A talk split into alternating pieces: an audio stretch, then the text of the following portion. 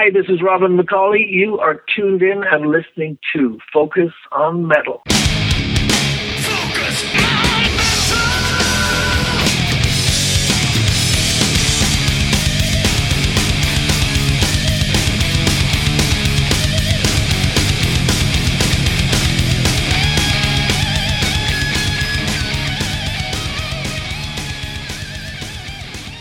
Hey, Metalhead, Scott Thompson here, welcoming you to another episode of Focus on Metal. And this week, the ID on the front matches the content within. That's right, Robin McAuley joins us once again this week as we talk to him about his third solo album that came out on February 17th. It's entitled Alive, and it was brought to us via our friends at Frontiers Records. And uh, hey, Frontiers Records friends, if you're listening, where the hell's my vinyl? I was fortunate to uh, be in possession of the CD version because I bought both the CD and the vinyl. So I've actually been able to listen to this but I am still waiting very impatiently for the vinyl to roll in. And uh, yeah, it seems like a trend lately where the vinyl lags months and months behind the CD.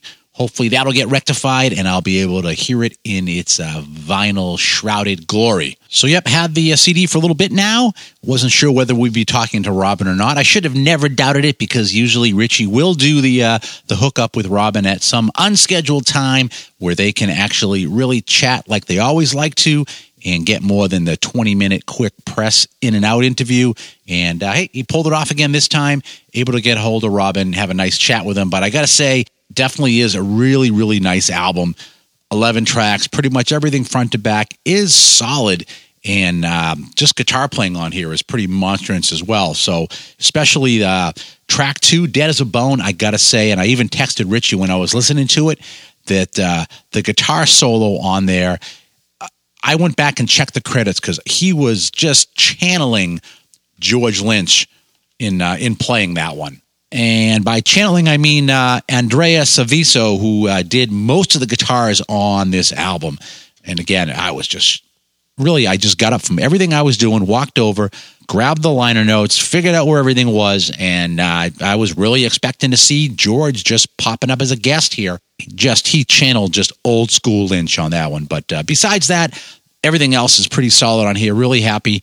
And again, I want my vinyl. It uh, it's definitely at some point I predict gonna hurt some of the vinyl sales with with pre-sales and stuff on vinyl with some of these weights. I'm actually waiting for a Motorhead sacrifice on vinyl that I've been waiting for since June of last year, and they keep pushing the release date back. The last one I had was end of February, and here we are in the middle of March, and still nowhere in sight. And I mean, come on, at some point, people are just going to be like, fuck it, I'm not going to pre order. I'm just going to wait and see when it eventually shows up on a shelf somewhere. And that I think is going to hurt vinyl sales overall. Mr. Coverdale, are you listening? Because I, of course, bought the brand new anniversary, still good to be bad box set and that stellar looking blue vinyl, and I hope that it actually rolls in here in April. I'd hate to have people have a bad taste in their mouth over yet another awesome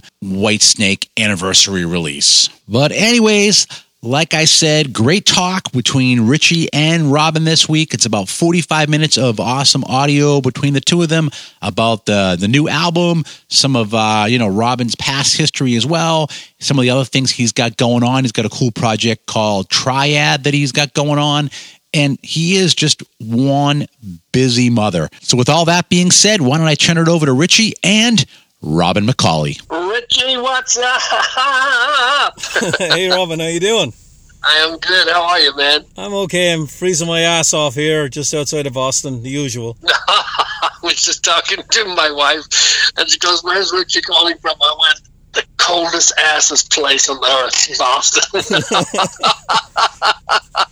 oh, dude, listen, we, you know, we've we've had. Uh, we've had kind of uh, unsettled weather here in, in California. I mean, we've had so much rain, and I can actually see the snow on the mountains. I mean, that's you just don't see snow on the mountains. It's like weird, dude. Okay. It's weird. Did, Who's um, in charge? Who's in charge? This is what I want to know. Yeah, he's someone up there is uh, messing around. I'm telling you. But are you doing well? How are you? I'm I'm good. I'm good. I'm hoping to go home in the, in the next few months for the first time from about four years. Oh my God! I'll actually be heading home um, middle of April for like about a week because my uh, one of my sisters uh, will hit a glorious 80 years of age, so I can't let that pass. Wow. Well, eighty. Yeah. Wow. 80 yeah there's a there's a very long lineage in my family most of them go to about 92 Okay. How many kids, Robin? How many brothers and sisters do you have?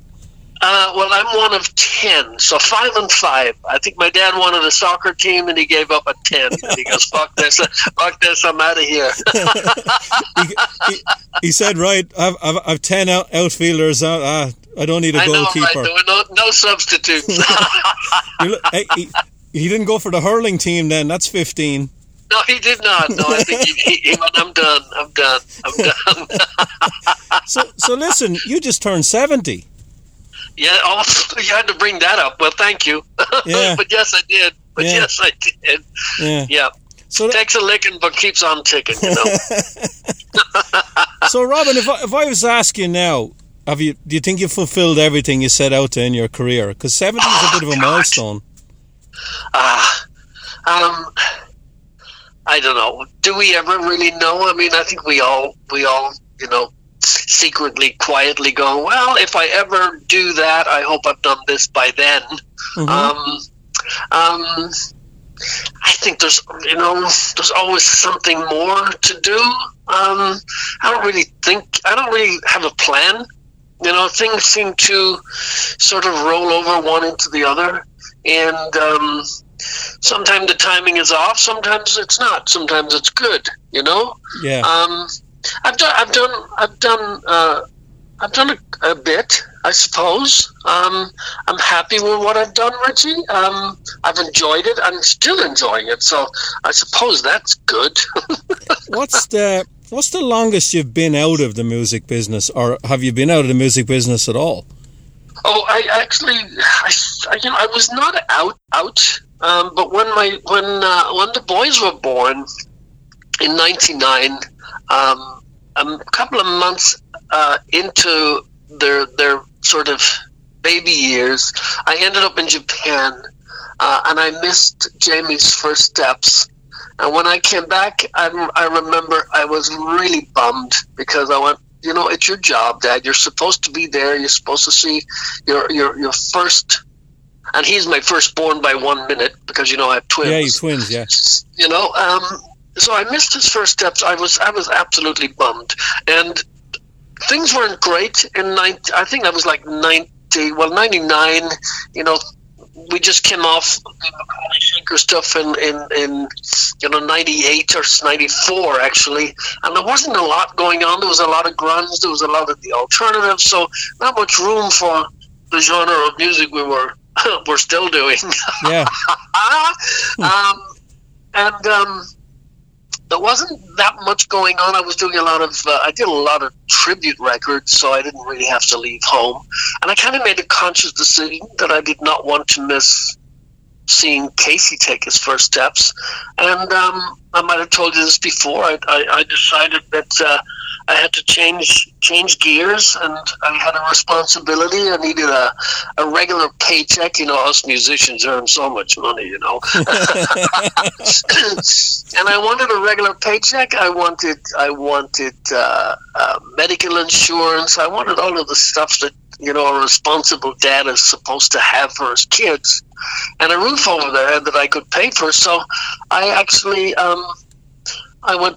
I enrolled in college and I, I took courses in in uh, in graphic design, and um, I kind of segued uh, straight into a job that I was in for, believe it or not, about 16 years. I became a senior graphic uh, production artist uh, in all of that time. I moved up the ladder. Um, I loved it because it was a little artsy. Never much liked the sitting behind the desk part of it, but um, um, I had a pretty good run at the office. And throughout that 16 years, if you will, I did a huge amount of studio recording, got well paid for it, was able to come home every night. And then I joined Survivor in the middle of all that as well, and I was in there for six years or something, and maybe maybe if you put the whole thing together, uh, maybe seven years or something. And I, and I did, you know, the very first what became known as a solo record, which was never meant to be a solo record, the business as usual.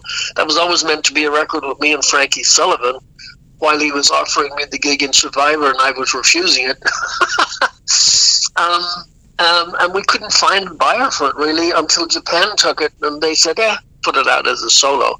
So even in the interviews today, they go, "Oh my God, you know, you put your first solo out in like 99 or something and why did it take so long to like put standing on the edge and alive out? And i go well it never really was a solo record you know it was just something that was sitting there we didn't know what else to do with it. So um, that was my break. Not a complete break but i stayed off the road stayed off touring i wanted to be home. And um, i think the kids were five or six um, and I started getting emails from the survivor camp. You know, are you, are you, are you done? are you done? Are you done hibernating? Can you? Are you ready now? And um, that's basically how I got back into it. And even then, with Survivor, it was sort of weekend warrior stuff. It was I was never really out. They never toured. They still don't tour, man. A hundred years later, mm. um, and um, I think I think Survivor sort of again segued into Raiding the Rock Vault, which of course I covered almost almost fifteen hundred live performances in seven years. Mm. One of the things when you were away, yeah, um, and a lot a lot of the, the singers from the eighties have done this. They do jingle work. Did you do any of that? Uh, I never, you know, I, I actually did.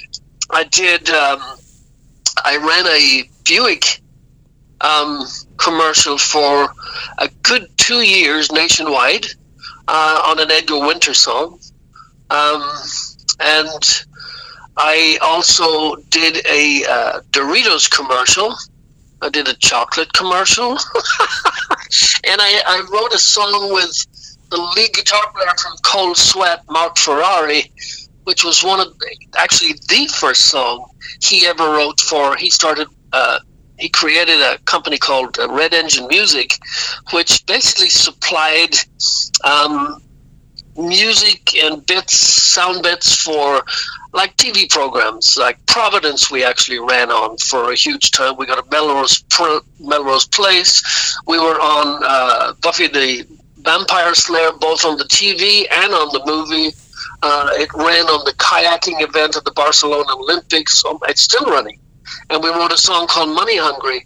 And um, that sort of stuff I did I did as much as my phone rang to do. Uh, and that was a that was yeah that was a huge amount of fun. Free Ride got got uh, man it was all over the place. A lot of people would go that sounds like the original. And the reason Edgar recut Free Ride was I think Sony Music owned the rights to it, and the only way you could actually use it independently would be to re-record it. Um, and that's what he had me do, and yeah, I did. I did a lot of that stuff. That's a great, a great deal of fun to do. In actual fact, segue once again, even though you didn't ask, but I've been working with um, this wonderful Italian composer for the last six months, Max Di Carlo and we have Max writes sound soundtracks. Uh, he's on the new Don Johnson movie. Wrote the soundtrack for that. He also writes a lot for Netflix and HBO. And I was uh, introduced to him about six months ago to co-write something for the Lions Club of the U.S., which is this big charitable organization. They wanted quote unquote sort of a, a theme song for their conferences. Um, they ended up not using it, um, but we wrote that, and then Max said, I have a lot of material that I really would like a voice like yours on. Um, I don't have any ideas about lyrics or melodies. do you want to take a listen? And he sent me about six or seven mixes last week, and it is I love to say it. It's epic. And now he wants to do a showcase with like a full orchestra and do the whole the whole thing. Very music soundtrack, movie soundtrack stuff. Um, and it's it's my next uh, it's my next segue. Mm. So funny funny you should ask, but uh, and it's great. It's probably some of the most interesting and fun things actually I've ever done. And I do a lot for escape music out of the UK as well. I'm on a ton of their stuff. Uh, Circle of Friends just came out. There's a new Gabrielle Deval, a Spanish rock singer, and she just released same day as my record came out. Alive came out. She released her uh, "Kissing a Dragon Night" album. Uh, beautiful artwork, and I actually co-sing the uh, the title track with her. Uh, and that'll be coming out. Uh, I believe I was told yesterday on a uh, on a uh, picture disc vinyl very soon. Nice. So, so there you have it. You nice. know, uh, the old man, the old man is always up to something, and and I love it because I think that's what I like to do with the voice. I don't like to get stuck, you know, in a bag. Yeah, I don't like to be bagged. Oh, yeah. because the voice does a lot of stuff, you know. And, yeah. uh, you know, guitar players are known for this, that, and the other. And I think the voice is there for playing with. And, and the soundtrack stuff allows me to do something I've never done before. It's a complete different approach. And it, it's awesome. Yeah. Um, you've been able to maintain your voice, Robin. A lot of guys, you you know, that came up in the, the, the late a lot of guys at 70, a lot of guys, you can tell me, a lot of guys at 70 are not very good. yeah, they're not, they're, they're not as good as they used to be. And I'm not going to say you have a secret because I think a lot of it is just logic. You know, you just got to treat your voice a certain way and, and, and take care of it health wise yeah. and stuff like that. But you've been able to maintain it. Um, what are the main things you've done you think that have allowed you to do that?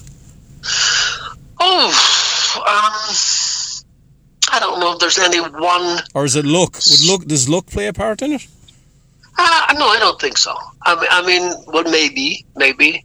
Um, you know, um, if you're singing like I did with, let's just say, the Vegas show, if you're singing every night, there is a, and Vegas is the worst place to sing, by the way. I don't know if ever anybody ever told you, but you know they have what they call the Vegas throat, simply because most most landscaping in in uh, in Vegas is basically rocks because it's desert. You know, it's it's it's very difficult to keep everything sort of irrigated. Um, it's very, very, very windy. It's very cold at times at night, but typically every day in Vegas there's a very heavy, heavy wind that just comes out of nowhere. And with that, it whips up all of this dust and pollen and what have you. The, the air is, is particularly dry in Vegas. So if you're performing five nights a week like we did at 1.6 nights a week, then there's a huge responsibility, especially if you're singing every night.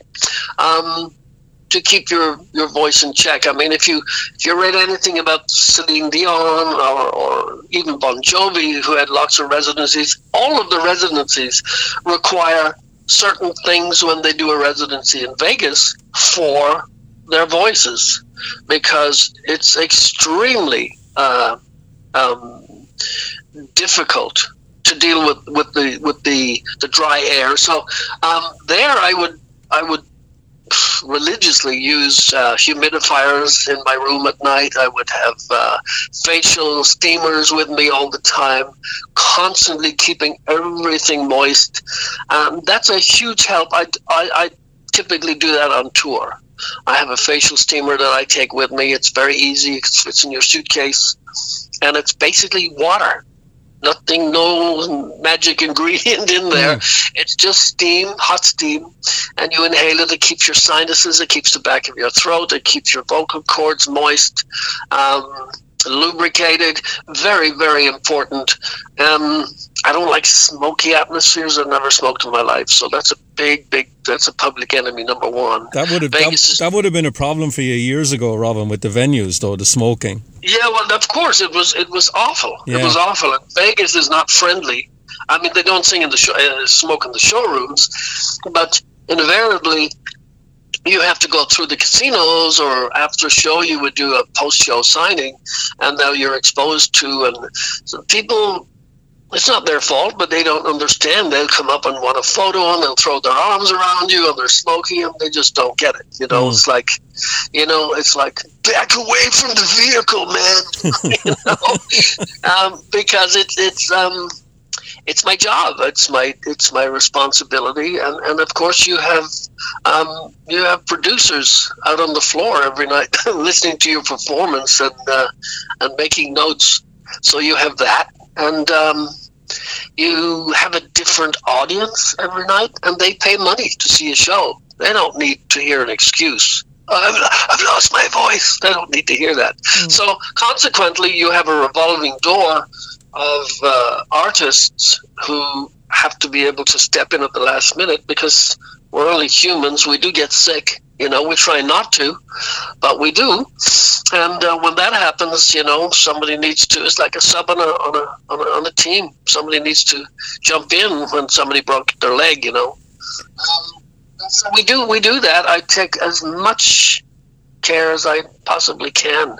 You know, um, probably when I get off the phone with you, I won't speak with anybody for the next four days.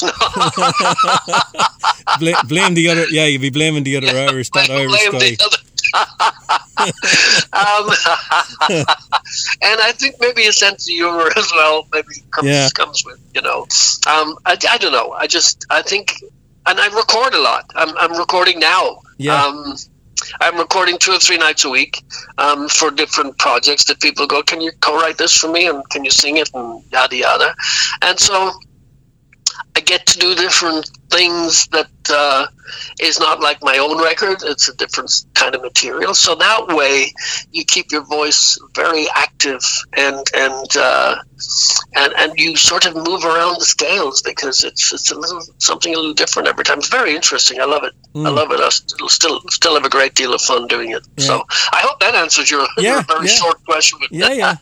Now, Robin, I don't know whether you're doing Raiding the Rock Vault anymore, but I want to ask you you did yeah. it, out of all this, you know, you did that show for a long, long time. Yeah. Who's your best fr- friend or friends in it that you maybe didn't know when you started it? Oh, well, you know, I'd never worked with. Um, I'd always known Howard Leese. Howard, Howard and I are very good friends, and of course, Howard was with, with you know, one of my heroes in the world of singers. You know, with Paul Rodgers for a very long time. Got to meet Paul through Howard, um, only saw Howard recently, actually, on Super Bowl Sunday. Um, Howard and I became even even greater friends. Howard always says, "You know, I got in there because you were there, and that was the only reason I did it." And Howard goes, "The day you leave, I'll be leaving," and and he doesn't do it anymore either. Although I will be in this, I will be in this Saturday to celebrate uh, the tenth anniversary. Can you believe that? Yeah.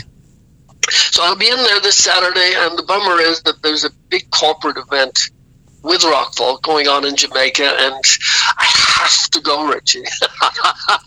I, I, I, have to go, and it's breaking my heart, but I'll probably go anyway. okay. So that's one of the perks of the job. So um, Rowan Robertson, I had known about for a long time. Never got to work with him and and did and became really good buddies uh, in my term with Rock Vault. Um, of course, the great Doug Aldrich, uh, Tracii Guns, they were all in there, and it's uh, you just you know the God's honest truth is you know going back to a family of ten in rural Ireland, right? Yeah. With not an ass in my pants, and now I'm on stage in Vegas with some of the best guitar players, you know, on the planet, uh, and some of the best drummers and singers, and I'm going, you know, pinch me, you know, uh, and I don't forget that. I don't take that lightly. It's it's um, it's it's awesome for me, you know. It's awesome. I mean, it really is awesome. I I uh, I think about it a lot, and I'm I'm really grateful. I mean, I can't even tell you how much I am. Did um, you know? Did you know Paul Shortino before it? Oh, I, I, I have known Paul Shortino. I actually knew Paul Shortino probably the longest of everybody, and I'd known Paul since I first came into the country in 1988 when he had a band called Bad Boys uh, with Mitch Perry and Sean McNabb and um, Shorty and I, uh, as we call him, Shorty and I together. Uh, then nobody else can get a word in because I think what we do, we just we laugh. I mean, we laugh, and you can hear us laughing, and and they go, "Oh shit, here they come, here they come," and and um, I actually. Um, uh, in the last, actually before Christmas, uh, there is another classic rock show that travels and tours called uh, Icons of Classic Rock and Alex Ligertwood that sang uh, Black Magic Woman and uh, all of that stuff with Santana. Alex is in there. Alex and I go back years where we did a Voices of Rock uh, mini tour with Pat Travers and Glenn Hughes. And so Alex Alex is in there. Uh, former singers from early, very early sort of singers from Foreigner, Johnny Edwards, Dave Evans that actually sang the very first singer, I think those at ACDC is in there. Um, and me and Shorty. And uh, we went to Bolivia, we're going to Mexico, um, and we're doing this thing, and it's an absolute blast. So I think more than anybody, Shortino and myself is like you know brothers from another. yeah, I, I will be honest with you, Robin. He's one of my favorite singers. I love. Oh my voice. God! Well, I will tell him. I will tell him because we have. I mean, we just have the best time. Mm. We have the best time. Yeah. Yeah. So let's talk about the new record, Alive. Let's. yeah. Um, I I'm going to be honest with you, Robin, because I always am. I prefer this to the first one, or or the the, the one you had a couple well, of years ago. That's good news. That's good news Yeah. because you know I always say uh, people say why you know uh, just segue here. You know people say hey you know when you did uh, Shake the World with with uh, Black Swan you said it was the best record you ever made. And I, later on people would pick me up on that. And I said well you know the last thing you did should be the best thing you ever did you know? And uh, it's a great I think thank you. I think it's a great record. I think Standing on the Edge was a find my feet not sure what to do didn't want to do it. We did it mixed it up with different songwriters. This is just much more concise. Uh, we discussed it. Uh, I told everybody I really wanted the same band because I love the guitar player, Andrea Seveso He's just, he kills it. Nicholas Papapicco on drums just really brings that thunder in the background. Alessandro Del Vecchio, of course, gets slammed because he's on everybody's record. Well, he's on mine, and I'm really proud of it because he kicks ass and he gives me a different sound. And the songwriters are just awesome. And, you know, they sent me a barrel of songs. And I said, okay, we need to get this a little more edgy here. Um, and I had, I think, maybe 20, 25 songs to pick from. And it's my job then, of course, um, so you can blame me, to pick the final 12. I picked the final 12 that I wanted to work on, worked up all the lyrics, the melodies. I sent it back to Alessandro, and I went, this is what I've got. What do you think? And he goes, I think this is going to be great. And there you have it. do you do you talk with Alessandro before he writes the songs and say, "Look, I'm looking for songs that are because I, to me this is a bit, it's heavier, it's darker, a little bit more up tempo, I think, than Yeah. than Yeah. the than the other one. It's a real, it's a real record. yeah, you, you you you know what I'm saying? Like, do you talk about the direction with him before he even sends you anything, or does he already Oh, yeah. have these written? Yeah, in fact, in fact, I was on tour with Schenker in Europe, um, and we played uh, the same festival in Sweden, and we got a chance to actually hang and and discuss everything. And I said, okay, this is we need we need to go down this this this rabbit hole over here. And he goes, no, absolutely, I'm already. And he brought in a couple of different songwriters that we didn't have on Standing on the Edge, and um, he. Um, again, he sent me a bunch of tracks, and he goes, "Have a listen, see I'm if I'm on the right track, no pun intended, and then pick what you want to work on." And um, and I did that. I dwindled it down to twelve, and I went, "This is great. This is just this is in the wheelhouse that I want." Um, and when I when I I think Alive was probably the first one I dove into and I sent him a, a I do all my, my demos here at home, and I sent him a rough vocal, and he goes, "Ha, this is great. we're off. We're off. Keep going. And, and then by the time I'd done all 12 and I sent him 12 demos, I was kind of pissed, really, because he didn't make any comments. He goes, good. Cut the vocals for real. And I went, what? No changes? He goes, I'm not changing anything. This is great. and I went, but you're the producer. You're supposed to say, no, I don't like this. And I. He goes, but I like it. So I don't hear anything. This is this is this is you doing what you do, and that's what we need. And uh, he was hugely supportive, and uh, loved the songs that I picked. And um, I think half I wrote with him, half I wrote with uh, two guys out of uh, Sweden that was also on Standing on the Edge, but they themselves also knew that we needed to uh, take this a different direction. That that we had found ourselves on Standing on the Edge, and we knew that we needed to uh, take this somewhere else. And I think we did that. I think we did that. This is Michael Schenker from Scorpions Hero, MSG, and Temple of Rock. You're listening to Focus on Metal. So, Robin, how, how do you meet the other songwriters? Never actually met the guys out of Sweden, and uh, apart from Alessandro, they're the only people I've actually met face to face. Believe it or not, we discuss everything via email. Um, you know, we're all we all know what the inside of a studio looks like, right? And so it's easy enough to have the tracks sitting in front of me and to break them down and and to discuss you know how many bars in if i need if i want something changed. I mean as we're going and mixing you know i would i will set the track up on my machine here and um, i'll get the the time the timeline and i'll go right at this point i need more of this and more of that and that's how we discuss it it's like the technology is, is just great. It's like I can go in and he go this part here, and he go give me give me a couple of hours. I'll fix it and I'll send it back, and he gets it back, and I go no too much of this and less of that, and and, and that's how we do it. And um, it's uh, it's amazing, really. Um, it's amazing what you can do without being in the same room, you know. Yeah. And you kind of are in the same room once you're online together, you yeah. know. Did did, um, did that method of you can recording... do it real time? You can do it real time, or yeah. you you know, Italy is what nine hours ahead of me, but you can you can do it real time because I'm up for you, you know, and so you get to it. Did did that method of recording come easy to you because you came up the old school way? You're in the studio. You got you know. I, I don't know. Is this chemistry thing?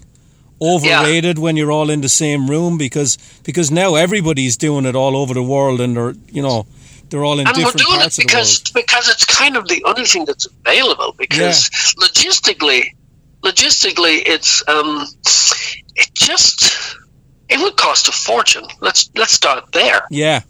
It would cost an absolute fortune if just for me to record my vocals, I had to fly to Naples or Milan and, and it would and, and hotels and flights and and just because I want to record something with with the producer, I don't need to. They send what we call the stems. They send the stems to the studio that I work in, and I only record the vocals. I have a studio very close to me, and Andy Zuckerman, who's a great great studio engineer, owns his stuff. Um, I'll spend maybe a Sunday afternoon, go with Andy, and I go, "This is what we're doing." let's break out the mics, see what we, we think we will use on this. He'll he get us set up. We pick a time, and I'm ready to go when I come back into the studio. There's no messing around. I I don't spend I don't spend really any more than about two hours. As Andy says, if you don't have it in two hours, go home. hmm. and it's true. Um, but I come in with everything mapped out pretty much. I know because I've done the demos and I know what I'm doing. And then he gets the stems in, which is every single track that's on that, from drums to bass to keys to guitars, rhythm guitars. And, and, and, everything is separated. So when I'm recording, I can choose the level of anything that I want to hear. If I don't want any guitar at all, I can tell them to mute the guitars. If I don't want any keys on there because I don't want to hear them, we can do that too. And and and I can just sing with just a basic rhythm guitar, bass and drums. And I can record it that way if I want. And then, of course, when you go back, you're mixing, you bring the whole thing back in. And, um, you know, we, we, by the power of technology, we send all of those tracks through the universe and they land on uh, Alessandro's um, laptop. And then he sticks them up on his mixing desk and and off he goes. But the And it's it's it's just great. Yeah. I mean, it's great. I don't know how else we could do it these days. You know, true. it's almost rare, uh, with the exception perhaps of if you're rehearsing for tour. Then obviously you need everybody in the same place at the same time. But for the purpose of recording, you just don't need that. And I, honestly, I don't. You know, people go, "Oh, dude, you missed the vibe when everybody's not in the room." Well, if I was recording vocals, I wouldn't have the band in the room anyway. The tracks would be pre-recorded, and it would be just me in the studio on a vocal day. Unless somebody wanted to come and hang, you know, um, they'd stay away and have the day off. You know, it's in, you know, it's you know, it's interesting you bring that up, Robin. All the years I'm talking to musicians, I, I, sometimes I'll ask them that question when they were recording an album, and like if it was the drummer or the bass player, they'd say, "I just did my tracks in three days and I was gone. I didn't want Yes. to hang around." yes. And so, so, so, so, you know what I'm saying? It's like if I go in to cut a vocal, chances are there's no drummer or guitar player or keyboard player in there because they're going, I'm out of here, dude. I'm taking the day off. Go do your stuff. You don't need me. See ya. Yeah, yeah. And, and that's how it is. So I wouldn't have them there anyway. So I don't need them there now. Um, love them all dearly, but it's not necessary. you Um, know? how involved, Robin, are you in the mixing? Like, do you get a lot of rough mixes from Alessandro? Yes. Yeah, Okay. I get the rough mixes. I mean, I oh my god. Actually, it's a good point because I have, even as I'm I'm sitting in front of my laptop right now and I'm looking at rough mixes because I have a files. Really, really rough mixes of standing on the edge that I really don't need anymore. I just keep them for you know, so I can go. Oh, is that how it sounded? Right at this point. Um, so I get I get the rough mixes in. I make my notes. As I said, I run through the timeline on the track, and as I'm making notes on the timeline, uh, Alessandro will get that back, and he will make he will make the necessary changes that I've asked him to, or he'll say mm, maybe a little less of that, and that's where the production comes in, and um, it's it's um, it's relatively easy, and he's pretty he's pretty fast because he knows what I do and he knows how I do it. So he locks in he locks in pretty fast and gets it done. I and, don't. um, I'll be honest with you, Robin. I don't know how he does it because he's working on so many. I don't thi- think anybody. honest to God, and, and, I'm like, and furthermore, at the beginning of the year, Richie, he actually became a dad. Uh, so I have no idea. I don't know how he does that either. yeah, because he's on so Yeah. much stuff on that label.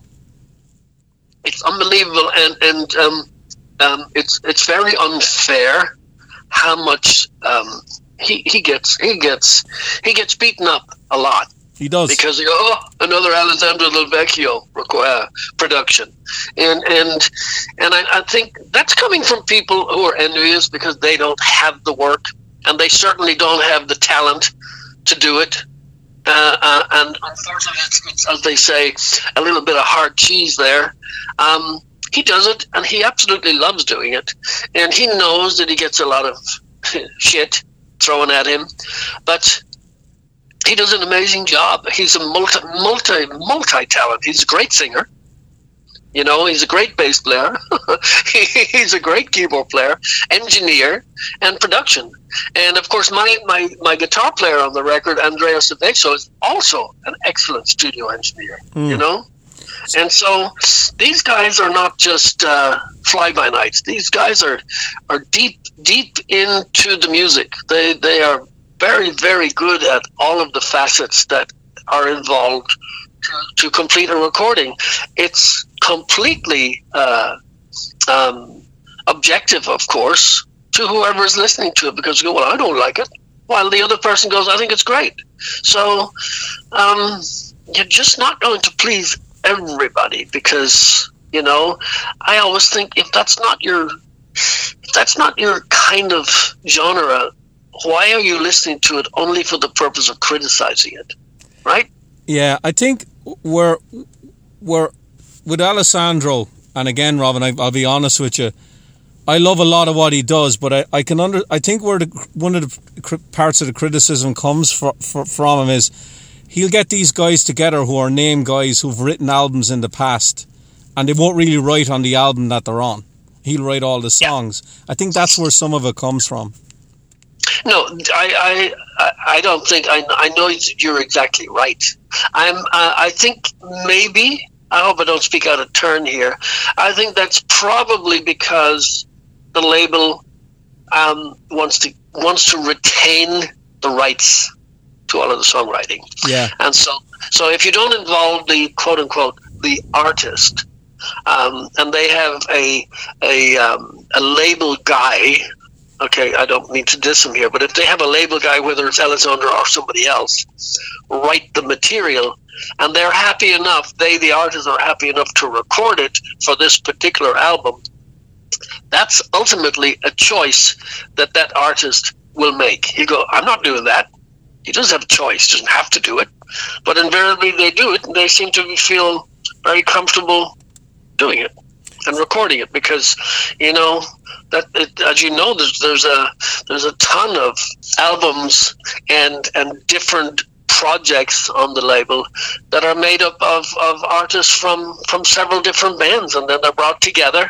And you're, you're right they don't write any of the songs on the record. It's left up to the label guys to do it.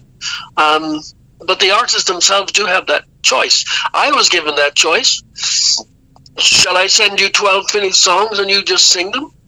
Or would you like to write your own lyrics and your own melody?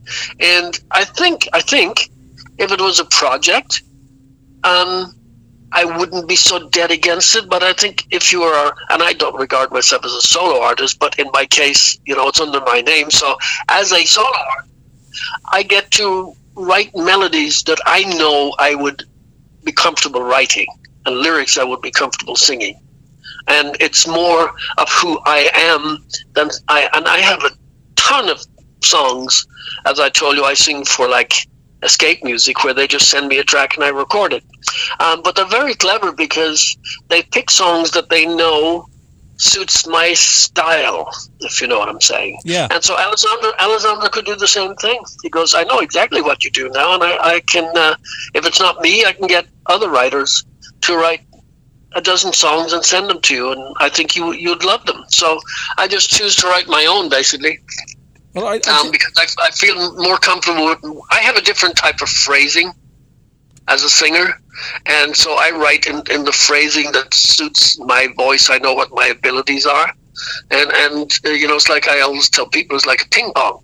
I know where the lines on the table are, and I know not to go outside those lines because that's inside those lines. I'm, I'm good. Outside, I might be a little dodgy.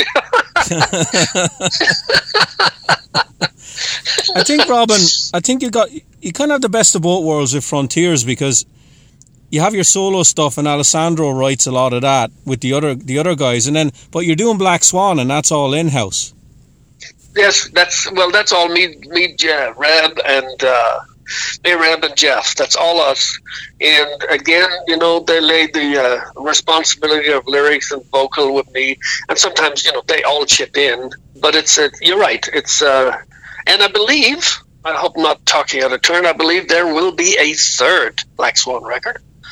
Um, so I'm very excited about that. It's a great, it's a great band. Shame is we'll never, well, I won't say never, but we don't get the opportunity presented to us to actually take that live. I think it would be awesome. Yeah, yeah, Yeah, but you know, um, given the scenario that I get good for live, I'm, I'm really happy with the record. The videos were a ton of fun to do. It's it's not easy. Richie, as a solo artist, you know, stand in front of a camera and pull shapes, yeah. I'm sure. and you know. Yeah, but um, song-wise, I think there's some. I think I think it's a very powerful, melodic, uh, well-produced, modern-sounding record, and and uh, Billboard liked it. I got a good rating on Billboard, so so I'm pretty happy about that. Yeah. You know, although Billboard did name me as a, a new artist. no way. yeah, but you know, maybe it's because I'm not hiding inside a band or something. I don't know. Okay, okay. So what's coming up for you, Robin? Is you're not doing Schenker anymore at all, are you? No, no, there's no plans to do any Schenker stuff. Um, I'm hoping to take this live at some point in the year. Um, um, I'm sure the next Black Swan will raise its head pretty soon, probably closer to the end of the year. Um, I will be hitting the road with the icons of classic rock. Uh, in whatever country they send us to, I'm looking forward to that a great deal. Um, I'm particularly looking forward to um, Triad, which is tentatively called Triad, T R I A D, which is the project I'm doing with Max DiCarlo, the uh, movie like the movie soundtrack guy. Mhm. Um, I'm really looking forward to that, um, and I hope that we get to do the show, showcase uh, with with the full orchestra. That will be a great, great uh, venture for me. Really looking forward to that, and. Um, yeah, maybe another solo record uh, by by Christmas. Well, the, the frontiers they seem to be with you now. It seems to be Black Swan one year, solo the following year, Black Swan I know year. people. People have been going, dude. Have you ever actually been this busy? and I'm going. Um, I don't really stop to think about it. You know, I, I feel very energized. I, I, I uh, you know, I, I don't harp on the old seventy tag. Um, it is what it is. I don't feel seventy. Maybe that's a good thing.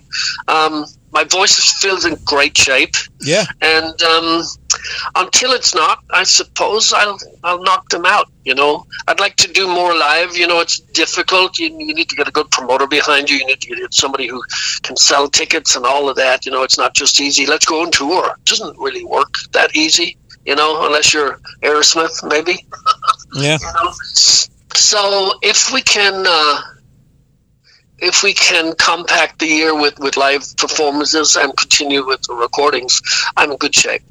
Okay. Yeah. Excellent. Well, Robin, always a pleasure. Always, and and uh, enjoy your trip back to the to the old sod. I'll have a few pints. Yeah, good man, and I'll, I'll raise a glass for you too, Richie. All right, Robin. Well, take care of yourself. Great talking to you again. God bless you. All right, Bye. take care. Bye. Bye. Bye. And there you have it, yet another chat with Robin. I've seriously lost track of how many times the guy's been on the show. But I mean, why the hell not? He's always been an awesome guest. And of course, do yourself a favor and go pick up Alive. And I don't know, he must have a bonus track somewhere because clearly I've only got 11 tracks here and he talked about 12. Nonetheless, as I said, yeah, you know, go out, pick this one up. It is really good. And uh, I think he just keeps getting better and better with each subsequent album. And he's, he really did hit his stride on this one. So, still taking a look at what is up for the next episode of Focus on Metal. Right now, I'm thinking it what it might be is a really oddball one for us. And that is that uh, Richie had done a nice long chat with a guy named Wendell Smith, who uh, formerly was an artist liaison for uh, for House of Blues. So very cool chat with uh, with Wendell. And, uh, you know, I think Richie got to delve in a little bit and some of his unknown stuff about what goes on behind the stage. And I, I definitely say that, uh, you know, even though Wendell talked about it being, you know, having a job, getting to hang with rock stars, I, I was, that is one of those backstage jobs that I never wanted to have. And uh, I was always more happy doing, uh, doing local crew and stuff like that. But anyways, I think that is what's up next time on the show. But you never know; it could be uh, yet another one of our Iron Maiden chats, or something else could drop in. But uh, anyways, for this week, that's it. There ain't no more. Stick a fork in it. This puppy is done. So for Richie, myself, and everybody else here at Focus on Metal, have yourselves a great metal week. And until we talk to you again, remember. Focus on metal. Everything else is insignificant.